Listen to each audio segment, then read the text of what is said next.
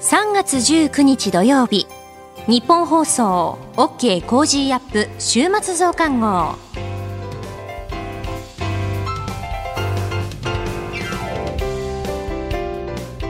ニッポン放送アナウンサーの新行市佳です。OK コージーアップ週末増刊号。今週の放送でセレクトした聞きどころ今後のニュースの予定などを紹介していくプログラムです。毎週土曜日の午後に更新しています。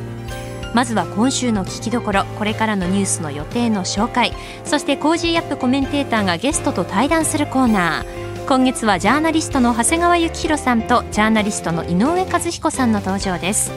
後半は今週の株式市場のまとめと来週の見通しそして今注目の銘柄についての解説をお送りします。それでは今週のニュースを振り返っていきます。今週は岸田総理大臣が韓国次期大統領と電話会談。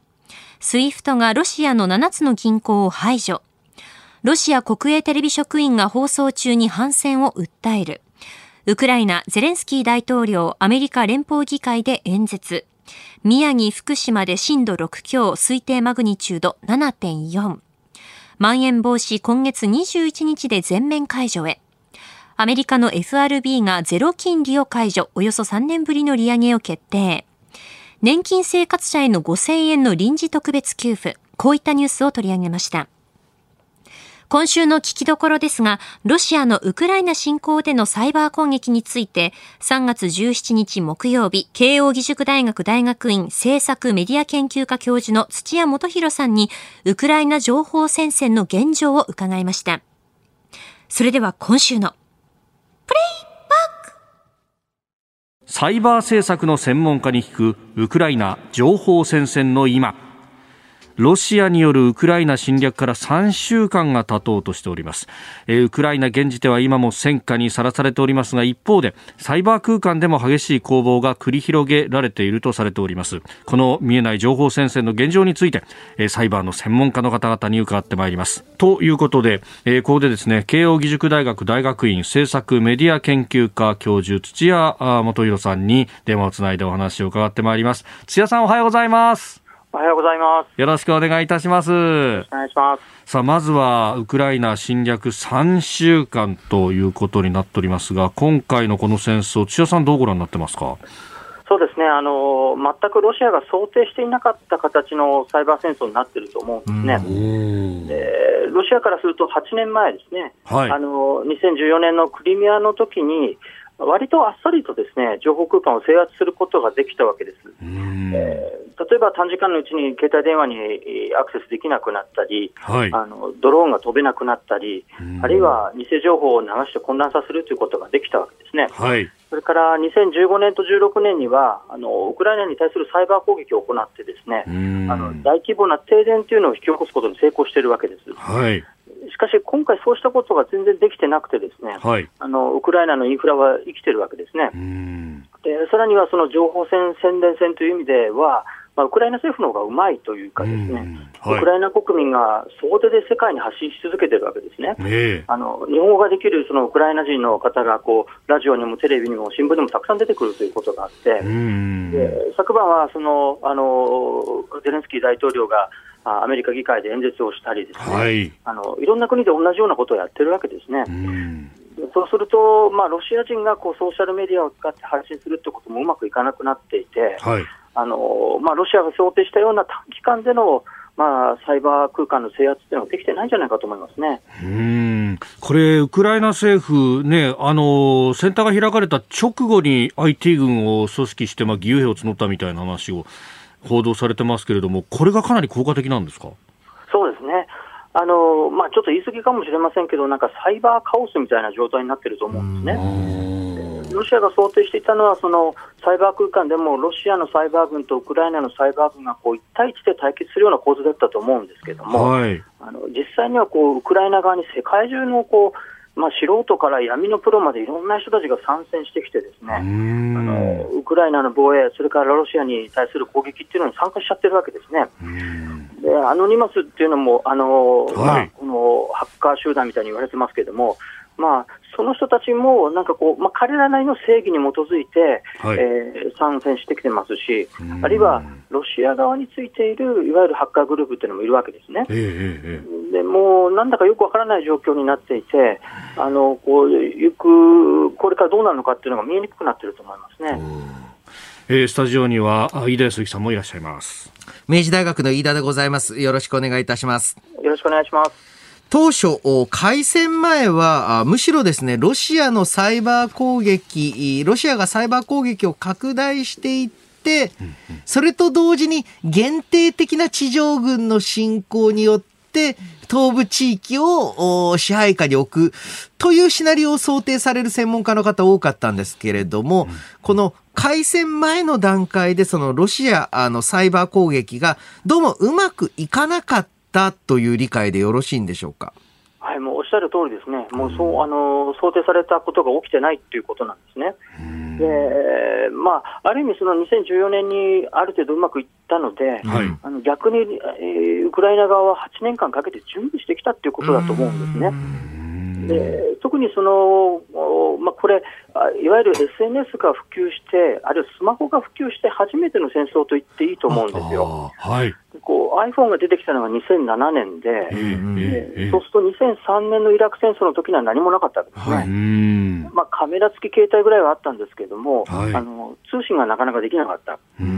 で2014年の時にはあったんですが、はい、まあ、あの情報封鎖っていうか、あの携帯電話のネットワーク網がボンと落とされちゃったわけですね。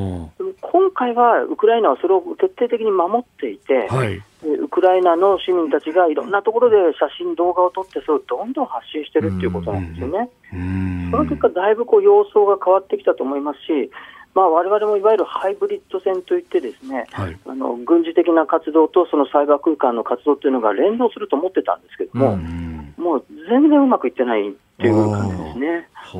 でそういった中で今度はロシアもむしろ国内から国外へのインターネット接続を遮断するっていう、うん、えー、まあ、方向性も示しているわけなんですけれども、これ、どうでしょう？あの、まあ、インターネットへの接続ができなくなることのロシア国内への影響っていうのもかなり大きいように感じるんですけれども。おっしゃる通りですね、あのこれはちょっと裏がありまして、うん、あの2016年のアメリカ大統領選挙の時に、ロシアがかなり、まあ、介入したわけですね、うん、で2018年に、まあ、同じようにやろうとして、今度はアメリカ側がものすごい反撃したんです、でこれ、中間選挙、全然介入が成功しなかった、逆にそのロシアの中にアメリカのサイバー軍が手をガーッと突っ込んでいったんですね、でその結果、ロシアがびっくりしてしまって、われわれはちょっとそのインターネットから接続を切り離す権利を持ってるみたいなことを言い始めて、ですね。あの切り離すっていう実験をし始めたんですね。ところが結果的に見ると、それはロシアの国民がインターネット使えなくなるということですし、はい、あのロシア軍がサイバー攻撃をやろうと思ってもできなくなっちゃうということですから、うん、やっぱり意味がないんですよね。えー、それあの今回、まあ、いろんなソーシャルメディアをあの切られてしまって、ロシア国民は困ってるわけですね、うん、あの YouTube も使えなくなってるし、ロシアの人たちっていうのは、フェイスブックが大好きだったんですけど、これも遮断されちゃってるんですね。この辺の不満っていうものが、これ、政権に向かっていく可能性もあるってことですか？ありますね、あのロシアの中でこう反戦的な活動、発信をし始めている人たち、かなり増えてきてますし、やっぱりそれがそれをこう外国の人たちが支援するということも始まってますし、あるいはロシア系の人で、ロシアの国外にいる人たちが、ですね、はい、そのプーチン政権批判というのをいろんな形で始めてますね。このあのウクライナが、まあ、防衛に成功しているということであるとか、今回の件で日本にとって学び取れることってのは、どういったことが考えられますか？そうですねあの日本も反ロシアの姿勢っていうのを明確にしておりますし、いろんな制裁に参加してますから、まあ、これに対してこう嫌がらせ的なサイバー攻撃を受ける可能性はあるわけですね。ただ、まあ、ロシア政府、ロシア軍からすると、まあ、日本まで関わってる暇はないというところがあるんですけれども、はい、あのやっぱりこの親ロシア勢力が、まあ、その日本の相手、日本だったらどこでもいいという形でこう無差別にサイバー攻撃かける場合もありますし、あるいはこれに便乗した形で金儲けを狙うアクターがですね、まあ、このサイバー攻撃、あるいはランサムウェアっていうんですが、その身代金を要求するような攻撃っていうのをやってくる可能性はありますね。これね、ウクライナのこの情勢の話が東アジアにも何か、うん、あ起こるんじゃないかということも言われてます。もし東アジアでのその有事、まあ、台湾だとかっていうのが想定されますが、この時にへの備えってあるとかっていうところの部分ではいかがでしょうか？そうですね、これはもう中国もまさに注目しているところだと思うんですね。まあ、自分たちがその仮にえーまあ、彼らの視点からすると、その台湾を取り戻すっていうところで、台湾の人たちからすると侵攻が起きるっていう時にですね、まあ、この情報統制っていうのは必ず来るだろうというふうに思ってますから、やっぱりそこら辺をどういうふうに対応したらいいのかっていう、すごくいい事例になっちゃってますし、逆にこう中国からすると、いや、そんなに簡単じゃないなっていうふうに今思ってるんじゃないでしょうかね。なるほど今お話を伺ってると、そのネットワークが切られなかったっていうのが結構大きかった。ったように思えるんですが、そうすると、例えばあのイーロン・マスク氏が提供した衛星の通信システムであるとかっていうのは、あれは相当いい支援だったんですか？まあ、あの支援にはなってると思いますね、あのいざってその、まあ、陸上のネットワークっていうのがこう、光ファイバーがいろんなところにつながっていて、はい、でその末端のところがその無線になっていて、いわゆる携帯電話でつながってるわけですよね。でその末端のところのあの携帯電話のアンテナが壊されるとか、そのバックボーンと言ってますけれども、はい、その陸上を走っているこう主要な幹線のネットワークが切られてしまうとか、いろんなことが想定されているので、まあ、その時に、まあ、マスクが提供しているようなあの低軌道衛星による通信というのがこうバックアップで使える可能性というのはありますから、あれはこう精神的に皆さんに非常に楽になったと思うんですね、いざという時にはあれが使えるということですよね。えー、土屋さん、朝からどうもありがとうございました。ありがとうございました。またいろいろ教えてください。はい、ありがとうございます。どうもありがとうございました。ありがとうございました。えー、慶應義塾大学大学院政策メディア研究科教授土屋元弘さんにお話を伺いましたサイバーもこれねカオスになっているという話がありましたそしてやはり、今回もちろん日本第一の攻撃目標になり、なることは、あの、可能性は少ないんですけれども、はい、東アジアの有事の時は、えー、まさに第一、第二の攻撃目標になる。こういったところを踏まえて、このサイバー面での安全保障っていうのの拡充が、必須だし、急務になってると思いますね。インフラをどう守るとか、そういうところですもんね。さて、この後はこれからの1週間のニュースの予定とコメンテーターがゲストと対談するコーナー。後半は今週の株式市場のまとめと来週の見通し、そして今注目の銘柄を深掘り解説と続いていきます。どうぞ最後までお付き合いください。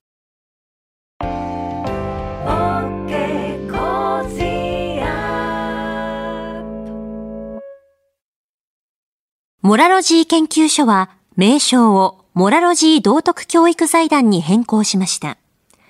日本人の国民性、勤勉、正直、親切、そして約束を守る。これらは道徳によって支えられてきたとも言えるでしょう。今、この混迷の時代に道徳が必要とされています。あらゆるシーンで持続可能な社会の発展に、モラロジー道徳教育財団は、人づくり、国づくり、企業づくり、家庭づくりを応援します。道徳で人と社会を幸せに、モラロジー道徳教育財団。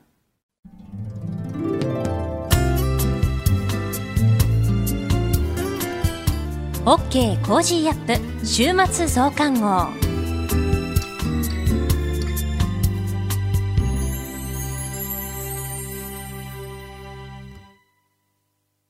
ニッポン放送アナウンサーの新行市佳がお送りしています。OK コージーアップ週末増刊号。来週の Cozy up なんですけれども、私、新行休暇をいただきます。えですので、来週のアシスタントなんですけれども、月曜日が前島花音アナウンサー、火曜日、水曜日、内田雄基アナウンサー、木曜日と金曜日が箱崎みどりアナウンサーでお届けします。しっかりとエネルギーをチャージして私も戻ってきますので、来週も、そして戻ってきた再来週も、 Cozy up 引き続きよろしくお願いします。昨日金曜日ですね、OK 工事アップのエンタメのコーナーで、あの、選抜高校野球の話題で盛り上がりました。今手元にあの、関東の、出場校の資料があるんですが、千葉は木更津総合、埼玉は浦和学院、東京は国学院久我山と二松学舎大学附属が、ま、出場するということで、えー、そんなシーズンになってきましたね。選抜の開幕、本来であれば昨日だったんですけれども、雨で10円になりまして、今日、からということになりました。昨日そのエンタメのコーナーでこう盛り上がったと思ったらもうその瞬間に速報が入ってきて10円になりましたということになってしまって、あ、さっきまで盛り上がってたのにななんてなっちゃいましたけれども、え日程はですね、1日ずつ遅れて決勝は31日に行われるとのことです。そしてですね、今回、あの、吹奏楽を伴うスタンド応援が3年ぶりに戻ってくるんですよね。新型コロナウイルス感染拡大のために2020年は大会が中止になりまして、2021年は吹奏楽の生演奏が禁止ということで、事前に録音した音源を球場のスピーカーで流すという対応でした。で、今回は上限50人として選抜としては3年ぶりにブラスバンドがアルプススタンドに戻ってきます。私もですね、飯田浩二アナウンサーも学生時代はブラスバンド部だったので、どんな曲演奏したかななっていう話題になったんですよね。開幕試合に登場する埼玉県の浦和学院は2013年選抜で優勝していたりですとか、まあ、甲子園常連校ですよね。で、浦和学院の最大の魅力、まあ、ブラスバンドなんですけれど、オリジナル曲の多さと言われています、裏学サンバという定番曲が華々しく試合を盛り上げるということで、こちらにも注目ですね。えー、そして去年はではどんな曲が流れてきたのかということなんですが、え、ー、と今ちょっと手元にこれも資料がありまして見たところ、アフリカンシンフォニー、あ定番ですよね。x ジャパンの紅、これは私も学生時代やりました。えー、サウスポー、シーオフ、あ、ブラフマンのシーオフですね。狙い撃ち、エルクンバンチロ。エルクンバンチロも演奏しましたね。ルパン三世。アルプス一万弱 We Will Rock You ということで他ではですねあの大阪桐蔭高校が夜遊びの夜にかけるあとアニメが大ヒットしたあの鬼滅の刃の主題歌グレンゲなど個性豊かな応援を繰り広げました。ブラスバンドの応援を聞いていると今流行りの曲というのも結構入ってるんですよね。それこそあの朝の連続テレビ小説のあまちゃんの時期だったと思うんですけど、ちょうどその時にまた応援であまちゃんのネタ、洗ったったったっていうのが流れてきて、あ、もう早速応援にこの曲も組み込まれたんだと思って見ていましたね。私もですね、吹奏楽部、中学生の時に吹奏楽部に所属しておりまして、3年生の時は副部長だったんですけど、その時にそのまさに野球応援の曲をアレンジすることになりまして野球部のところに行ってこうどんな曲を流したらいいかというのをこう一人一人聞いていって楽譜を全パート分書いた思い出がありますね。私の時はあのさくらんぼですとかタッチあとひょっこりひょうたん島演奏してました。本来私コントラバスという弦楽器を担当してるんですけれどもあのその球場に持っていくのがなかなか大変だったりもするので野球応援の時はメガホンを持って指揮をするか、ドラムを叩くかのどっちかでしたね。でも今振り返ると本当に青春だったなというのも思います。メールもいただきました。千葉県の松戸市の方からですね私も小学生の頃にマーチングバンドでトランペット。中学生は、えー、吹奏楽部でパーカッションを担当しました。まさかこの番組でブラスバンドで盛り上がれるとは思ってもいませんでした、えー、音楽室ってなぜか校舎の最上階の隅にあるんですよね。わかります。そうですよね、えー、そこから楽器を搬出するのはもちろん人力で階段を使うしかありません。何回上り下りをしたことか。大変なんですよね楽器運ぶのもね。私もそのパーカッションのお手伝いしてたのでドラムセットばらして持って運んで車に積んでっていう作業してましたね。日本放送のアナウンサーってブラスバンド部多いんですよね。私と飯田浩二アナウンサーと、あとあの熊谷美穂アナウンサーと箱崎みどりアナウンサーもブラスバンド部ということで、たまにやっぱりその甲子園のシーズンになると、あの曲懐かしいですねとか、あの曲私も吹いてましたみたいな話題で盛り上がったりとかもしております。えー、そんな選抜がいよいよ今日から開幕ということで、えー、私もブラスバンド部のその応援も楽しみながら試合を見ていきたいなと思っております。さあ続いてはこれからのニュースを紹介していきます。3月20日日曜日、地下鉄サリン事件から27年。3月22日火曜日、定例閣議。3月24日木曜日、EU 首脳会議開催。京都府知事選挙告示。サッカーワールドカップアジア最終予選オーストラリア対日本。3月25日金曜日、定例閣議、小池知事定例会見。気象庁が4月から6月の3ヶ月予報を発表。プロ野球セパ同時開幕。3月26日土曜日、アフリカ開発会議地下度閣僚会合。北海道新幹線開業から6年。続いては3月21日月曜日からの飯田浩二の OK 工事アップコメンテーターのラインナップです。3月21日月曜日、ジャーナリストの須田慎一郎さん。22日火曜日、ジャーナリストの有本香里さん。23日水曜日、数量政策学者の高橋洋一さん。24日木曜日、ジャーナリストの鈴木哲夫さん。25日金曜日、外交評論家で内閣官房参与の三宅邦彦さん。コメンテーターの皆さんは6時台からの登場です。ニュース解説をしていただきます。さてこの後は Cozy up コメンテーターがゲストと対談するコーナーです。今月はジャーナリストの長谷川幸洋さんとジャーナリストの井上和彦さんの登場です。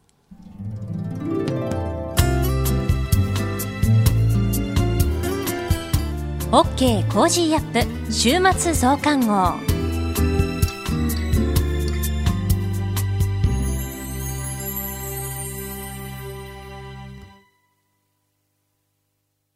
モラロジー研究所は名称をモラロジー道徳教育財団に変更しました。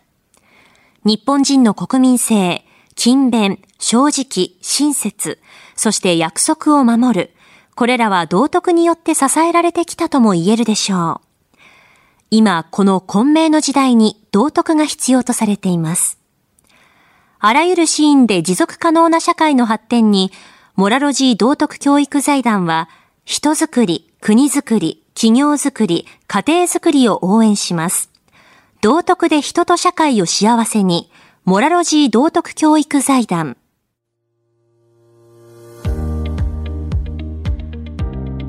ジャーナリストの長谷川幸宏です。この配信は日本や世界を取り巻くさまざまな問題を掘り下げる対談番組。今回のお相手はモラロジー道徳教育財団特任教授で軍事安全保障外交問題を専門とされているジャーナリストの井上和彦さんです。よろしくお願いします。よろしくお願いいたします。えー、今回の配信では井上さんのご著書「日本が感謝された日英同盟」を入り口に、えー、現在の世界情勢日本の安全保障などなどについて、えー、考えていきたいと思います。えー、本の中では日本海軍かつてのですねかつての日本海軍第二特務艦隊司令官佐藤幸三提督がピックアップされてますけれどもこの佐藤さんが率いた第二特務艦隊これはどんな仕事をされたのかそれについてお話を聞かせていただけますか、はい、あの第一次世界大戦といいますと、はい、大体およそ学校ではほとんど無視されてきたと、えー、で同じ実は大東戦争と同じ4年間の戦いではあったんですけれども、えー、これはなんか日本が、えー、ちょっとドイツが持っていたチンタオの、はい、権益を奪うためのちょこっとした戦いをやったというぐらいの、うん、おことしか、えー、論じられてこなかったと、うん、学校でもそういうふうに教わってこなかったんですけども、はいはい、ただ、えー、前回でもちょっと申し上げましたようにその結果、うん、第一次世界大戦の結果じゃあそんなことだけで日本が世界の五大国になれたのかと。うんこんなことあるわけないんで、うんうん、それはイギリスの力があったにせよ何もしてないやつがいきなりその五大国になるなんてことはありえないので。はい、でこれはやはりあのあくまでも第一次世界大戦で相応の活躍があったと、うん、その相応の活躍っていうのは何かというと、うん、日本のわずかな、あこれ、えー、マックスのところで16隻の、うん、えー、艦隊が、うん、あ地中海に派遣されて、うん、地中海で、えー、連合軍の商船や輸送船などを護衛した、うん、あ船団護衛の戦いだったんですね。なるほど。で、うん、この船団護衛っていうのは、あのー、まあ、もちろんこのドイツの U ボートという潜水艦が無差別に、うん、えー、イギリスの商船であったり病院船も狙い撃って、どんどんどんどん沈めていくと。で、ヨーロッパの方の戦いは、ロシアが勝手にこのブレスト・リトフスク条約ということで、ドイツと勝手に講和を結ぶんですね。うん、っていうのは、ロシア革命が起こってしまった。ので、はい、戦争どころではなくなって、うん、そうするとドイツはすべての兵力を東に向けずに今度は全部西側の方に向けるようになったと、うん、これは大変だってことでイギリス、フランス、ベルギーなどが、うん、えー、兵力をかき集めようにも、自分たちのアフリカとかに展開させている部隊を戻さなきゃいけない。こういうその兵力の移動をさせなきゃいけない、うん、こういったような時に、うん、えー、とてもとてもその手一杯の戦力で、うん、なかなかこれができないと、で日本にこれを打診するんですね、はい、でところがやっぱり日本はそんな遠いところまでは、うん、えー、その日本は徴兵で集めた兵隊さんを送るわけにいかないと、これ、ちゃんとあのシビリアンコントロールって聞いてるんです。で、まあ、だからただ、そのドイツとの太平洋の権益のところでは、チンタオのところでは戦うけれども、ヨーロッパの方には陸戦は持ってこれないと、しかしヨーロッパの人たちからすると、その13年前に日露戦争で、あの203工事でとか、法天海戦でロシア軍を打ち破ってる日本軍だから、これは来てもらいたいと思ったんですけども、それを首を縦に振らないと、海軍だけだったら来てもらえるかってなって、応じていったのが第二特務艦隊なんです。なるほど、はい、そうすると、今お話の中に出てきたドイツの U ボート、はい、この潜水艦に対する、はい、まあ、作戦、はい、まあ、潜水艦からの魚雷攻撃をおまあ、阻止するというか、はい、まあ、や破るというか、はい、それを防御するための派遣ということが一番大きな役割だった、役割だったんです。なるほど、で潜水艦防御というのは日本に当時知識はあったんですか？ゼロなんです。ゼロ。ゼロ。全く何にもないまんま、はい、潜水艦の研究開発を、ようやくやり始めたぐらいの時に、うん、日本が潜水艦から船団を守ってくれって言われていったと。で、私もいろんな、いろんな資料を見て、で、佐藤幸三提督の、講演録っていうのをこうずっと見たんです。あの昭和9年ですね。で、それを見た時にびっくりしたのは、全く知らずに、向こうのマルタに着いてから、イギリス、同盟国のイギリスに対潜水艦用作戦の爆雷なんかを取り付けてもらって、戦い方を教えてもらって、それではい、やってって言われて、うん、それでできたんですできたんです。できた。できたんです。で、実際三十数回の交戦をやりまして、はい、十数隻の潜水艦を沈めてるんです。で、しかも、はい、日本は戦い方も知らないどころか、この、うん、やっぱりこう世界から称賛された武勇っていうのがありましたので、うん。あの一旦撃たれた船に、うん、えー、横付けにして救助するっていうのは普通の船はしないんです。うん、っていうのはこれ口出しにされますんで、うん、危ないんで。で、えー、ぐるぐるぐるぐるそのやられた商船の周りなんか輸送船の周りを、ま、め回って、うん、海に落ちた人を救助する、うん、溺者救助っていうのをやっていたんですけど、うん、日本の船はピタッと横付けにして、できるだけ数の人たちを助ける、まあ、横付けすれば甲板から甲板に乗り移るだけですよね。はい、で、そういうその挺身護衛をやり、うん、ある時は撃ってきたその魚雷に向かって突進していくとかですね、うんものすごいことをやっぱりやってきたと。うん、で、この中でそのトランシルバニア号という船が3300人ぐらい乗っていたんですけども、うん、2隻の駆逐艦で、うん、えー、この3000名をこの、救助すると。いうような偉業を成し遂げたんです。なるほど。これはあのイタリアの後でまあイタリアの援軍も入って、うん、助けるんですけども、うん、このことがやっぱりこうイギリスの国会に渡ってジョージ5世の耳に入りまして、うん、でイギリスのあのビッグベンで、日本語で万歳参照が叫ばれたっていう。これもう驚くような話を、これまあ、あの前回にもお話紹介させていただきました CW ニコルさんから、はい伺って。まあ、当時のじゃあイギリスはもちろんですけど、はい、まあ、ヨーロッパではこのトランシルバニア号の救助作戦、はい、えー、っていうのは、まあ、かなり報じられた報じられてます、わけですか、はい、ですからあの各国から称賛をされて、うん、こういう戦いをずっと日本がやるもんですから、うん、結局商船とか輸送船の艦長が、日本の護衛でなかったら、うん行かねえというようなことまで言い出したと。あそこまで、そこまで言ったんです。ですから、佐藤幸三中将の胸にこうずらーっと並んでる勲章の多くが、外国からの勲章なんです。イギリスの勲章、フランス、ベルギー、ギリシャ、あ等のですね、アメリカからも勲章をもらっておられて、うん、あれだけの外国からの勲章を下げておられる海軍提督っていうのは、おそらく東郷平八郎提督とこのお二人ぐらいではないかなと思われる、はあ、あのこのご本の中にも紹介されてますけれども、はい、まあ、戦争終わった後、はい、その佐藤提督が、まあ、各国に、まあ、いわば挨拶挨拶に回るわけですけど、はい、そこで各国で大艦隊を受けたと、はい。まあかまあ、非常に歓迎されたということが書かれてますね。うんこれはもうまさにその時の話がありましてそれでちょっと余談なんですけど、はい、その中であのイギリスに立ち寄った時に一人お亡くなりになる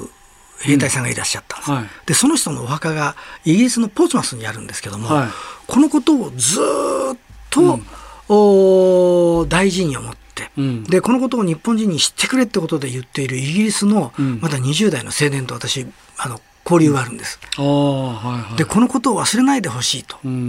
で日本の軍隊に対する称賛を20代のイギリスの青年がやってるという、こういうことがですねやっぱりイギリスの、まあ、法ではもうこの第一次世界大戦の日本の記憶、日本の活躍っていうのをですね、が、まあ、これ、いまだに語り継がれているあのそもそも井上さんがこの佐藤さん、のことを詳しく、まあ、ごごかあの関心持ってですね、はい、調べられたのは、井上さんがあの新聞に書かれたコラムかなんかを読みた遺族、遺族のお孫さんが、はい、方からご連絡があった。あのメールをいただきまして。はいで87歳のご高齢のご婦人なんですけども、はい、佐藤幸三の孫孫のということで、そのお話を。聞いたわけ。それでこのご本を書くことになったはい、あのそれで行ったんですね、はい、いあの遺品がいっぱいあると。はい。あ遺品がね？はいはい。いうことで、お邪魔しましたら、びっくりするような中身があって、今まで見たこともない、聞いたこともないような、その、ことが書かれていたものですとか、見たこともないその写真集ですとか、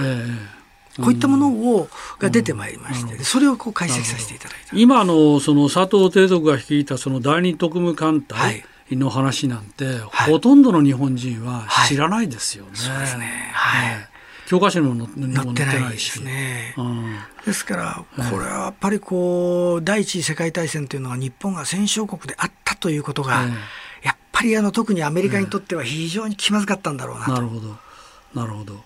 あの親と思ったのはですね、この第二特務艦隊が、はい、あの拠点にしたのはマルタ島。はい、ところがこのマルタ島にですね、はい、安倍総理、安倍元総理が行かれて、この話でいわばあのまあ喧嘩されて、はい、えー、まああ鎮魂の、演説っていうかまあスピーチもされてるとい。うことがありましたけど、私も安倍総理もすごいなというかびっくりしたんですけど。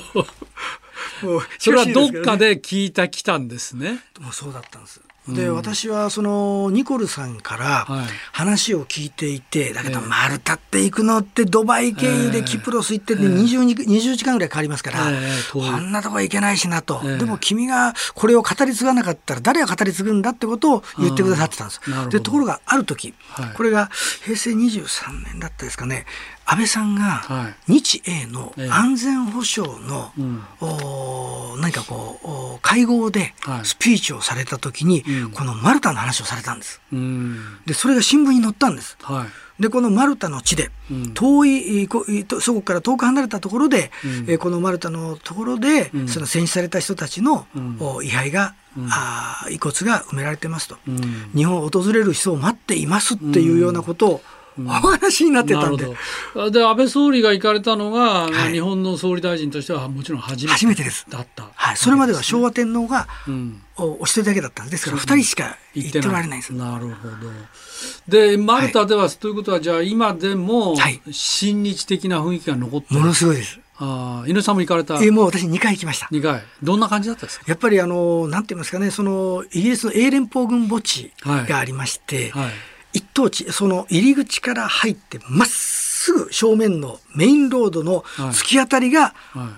一番背が高く立派な日本海軍墓地なんです。ものすごくやっぱりこう称賛されて、うん、日本海軍が70万人の兵員及び看護師なんかを輸送してくれたおかげで、うん、ヨーロッパの戦線が持ち直したと。ニコルさん曰くは、えー、日本海軍の活躍があったからこそ戦争の流れが変わったってことを言っておられるんですけども、なるほど。これはものすごくやっぱりこの大きな、あの衝撃として私もその最初取材した時に、ちょっと。信じがたいって言いますか、ちょっとあまりにも知られてなかったもんですから。そうですね。第一次世界大戦の連合国側の勝利というのは、はい。はい、日本の貢献が非常に大きかった。大きかったんですね。あ全然完全にお話されたその日露戦争の日本の勝利は実はイギリスのがフランスを、はい、牽制してくれたおかげだったっていうお話がありました。ちょうどそれの裏返し、裏返しになったんですね。ですねですからそれが結局あったので、本当の意味での、まあ、GHQ の、言論統制の中で一番大きかったのは、私は実はその日本の軍がアジアを解放したとかっていうことを封印したということと同じぐらい、もっとそれ以上に第一次世界大戦の、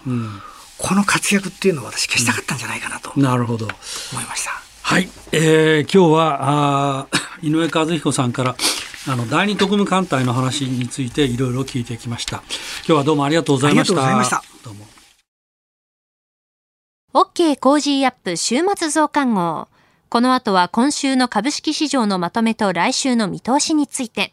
トレーダーで株ブロガーのひなさんに伝えていただきますそしてアレス投資顧問株式会社代表取締役の安倍隆さんに毎回一つの銘柄に絞って世界情勢や関連する話題とともに深掘り解説していただきます。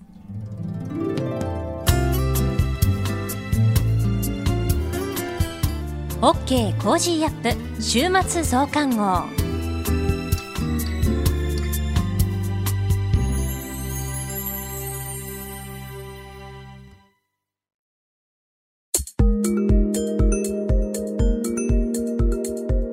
OK コージーアップ週末増刊号。今週の株式市場のまとめと来週の見通しについてトレーダーで株ブロガーのひなさんに伺います。ひなの株ブログではおすすめの銘柄、株の話や投資情報など発信しています。ぜひこちらもチェックしてみてください。それではひなさんよろしくお願いします。はい、ひなです。今週も個人投資家の視点で今の株式市場をお伝えいたします。今週の一つ目のポイントは、旅行関連と短期資金です。今週はウクライナとロシアの停戦合意期待や FOMC が無難に通過したこと、またロシア政府がドル建て債の利払いを実施したことなどから日経平均株価は18日に26,862円とウクライナ侵攻前の水準までほぼ値を戻しました。先週末に GoTo トラベルに関して岸田総理から適切な時期に再開するとの発言がありました。週明けからは HIS や KNTC ホールディングスなどの旅行代理店、日本航空や ANA ホールディングスなどの空運、JR 東日本、JR 西日本などの鉄道といった関連銘柄がそれぞれ高くなっていきました。その後、16日にまん延防止等重点措置について、21日の期限で解除する方針が示されたことから、目先の材料が出尽くしたとの見方から、HIS は4日ぶりに反落するなど、売り優勢となりました。このように短期的に株価が急騰したものは、利益確定売りも短期間で出やすいので注意が必要です。ですが、内容が良いものは再びおしめ買いが入りますので、目先の上げ下げに一喜一憂せず、下げたらまた買えるように、資金の余力を残しておくことも大切です。二つ目のポイントは、中古車関連銘柄です。中古車の価格が上昇しているというニュースがあり、イドムやネクステージ、アップルなどの中古車関連銘柄が上昇しています。コロナの感染拡大から半導体不足や部品調達ができないなどで新車の製造販売が思うように進まない状況となっています。この状態は昨年夏ぐらいからはかなり話題となっていました。新車が作れないので、その代替ニーズが中古車市場に来るとされ、中古車関連銘柄は昨年の7月から9月頃に高値をつけていきました。その後は日本株全体の難聴試合もあって、中古車関連の銘柄群も安値を模索する展開が続いていました。中古車の価格が上昇しているとのニュースが出たところで、久々の上昇となっています。来週のポイントは、中国からのニュースとソフトバンクグループです。16日の午後、国外株式上場を支持する方針などと中国発のニュースヘッドラインがいくつも流れて、ソフトバンクグループが急騰していきました。中国はここ数年、国内のテック企業を締め上げるような動きを見せていましたが、それらを解除するかのような発言が出たことで、反戦テック指数が急騰していました。日本の企業の中では、ソフトバンクグループが中国、特にアリババ株の下落などの影響を大きく受ける状態が続いていましたが、その懸念が薄らぐかもとの見方で、これらのニュース以降、株価は急騰していきました。ソフトバンクグループは、アリババ株の含み益がどうなるか次第で、大きくあり方が変わるほどの影響を受けます。一番の懸念だった中国のテック株の締め付けが緩むのなら、ソフトバンクグループ株のこれまでの逆風の流れは変わっていくのかもしれません。ソフトバンクグループは日経平均への寄与度の高い銘柄でもあります。この銘柄の本格的な立ち直りは日経平均へのポジティブインパクトは大きいものとなりますので、引き続き監視していきたいなと思っています。今週の相場格言。森を見ずに木を見よ。木を見ずに森を見よという有名な格言がありますが、それをアレンジした私オリジナルの格言です。先週末から今週前半の相場では、全体相場が安値を刻む中、売られすぎた一部の新興株などに日替わりで半島の兆しが見られていました。私個人としては先週から個別株相場はそこまで悪い印象ではありませんでした。全体相場を見ているだけでは気づかないこともある。個別株の動向をセクター別にチェックしていれば、どこに資金が向いているのかの流れをつかむことができるという意味の格言です。以上、ひながお伝えしました。それでは私に続いては、アレス投資顧問株式会社代表取締役の安倍隆さんにご登場いただき、今注目の銘柄を深掘り解説していただきます。安倍さん、よろしくお願いいたします。はい、よろしくお願いいたします。今回解説いただく銘柄は何ですか？はい、今回は9101日本郵船について解説いたします。皆様、こんにちは。株式投資で夢と安心、そして楽しさをお届けする、アレス投資顧問代表の安倍です。ロシアのウクライナ侵攻が激化する中、欧州連合 EU は今月10日から11日に開催した首脳会議で、ロシア産化石燃料への依存を解消し、自立することで合意しました。欧州委員長は記者会見で、2027年までの依存脱却を目指し、5月までに具体策を提案すると表明。今後もウクライナ危機の長期化が予想され、早期の脱ロシアへ向けてエネルギー調達の見直しが不可避と判断。液化天然ガス、LNG など調達先の多様化を急ぐ一方、化石燃料利用減に向けた方針を示しました。今回はエネルギー調達の多様化など、脱ロシアをテーマに、9101日本郵船を深掘りしていきます。日本郵船は世界でも有数の海運業界大手。鉄鉱石、石炭を運ぶドライバルク船、石油製品を運ぶタンカー、LNG 船、自動車船などの不定期専用船を運航しています。米国はロシアのウクライナ侵攻を受けて、ロシア産の原油や天然ガス、石炭などの輸入を禁止することを決めましたが、ロシアへの依存度の高い欧州は禁輸まで踏み切れていません。そんな中、3月10日の日経新聞が、米国は中長期的に輸出体制を整え、ロシアへの圧力を高める。米ルイジアナ州の LNG プラント、キャメロンの生産能力を約675万トン高めると報じておりますが、キャメロン LNG プロジェクトには日本企業、三井物産、三菱商事、そして同社も出資しており、エネルギーの安定供給に貢献していきそうです。脱ロシアによる LNG 需要の高まりにより、今後さらに不定期専用船の需要が増える期待もある同社ですが、昨年末にはインド国内の天然ガス総消費量の50%以上を占めているインド最大の天然ガス供給会社であるガイル社と LNG 運搬船一隻の複数年定期要船契約を締結したと発表。今後、数年単位での需要にも期待がかかります。業績面も絶好調です。2月3日発表の22年3月期業績予想では、売上高は2.2兆円、営業利益は2650億円、純利益は9300億円、年間配当においてはなんと1200円。今期はすでに4回目の情報修正と3回目の増配となっています。配当利回りにおいては10%を超える水準となっており、配当権利落ちのある今月は、さらなる上昇に向けて勢いがついている動きとなっています。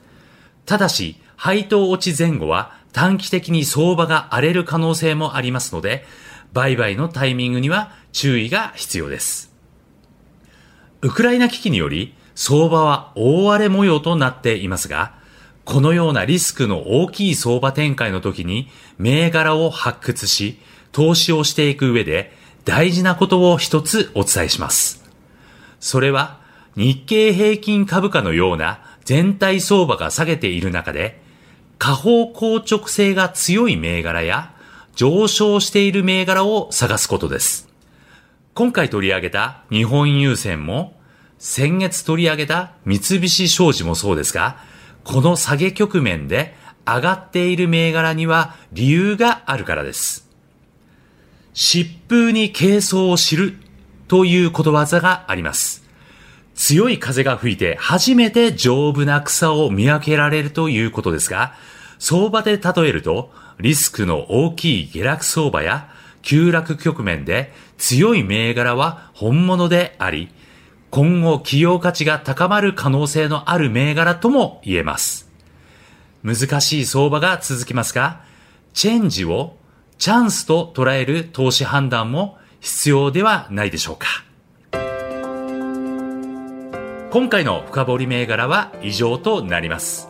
なお、実際の投資商品の売買におきましては、ご自身の判断、責任のもとで行っていただくようお願いいたします。それではまた次回お会いしましょう。OK コージーアップ週末増刊号。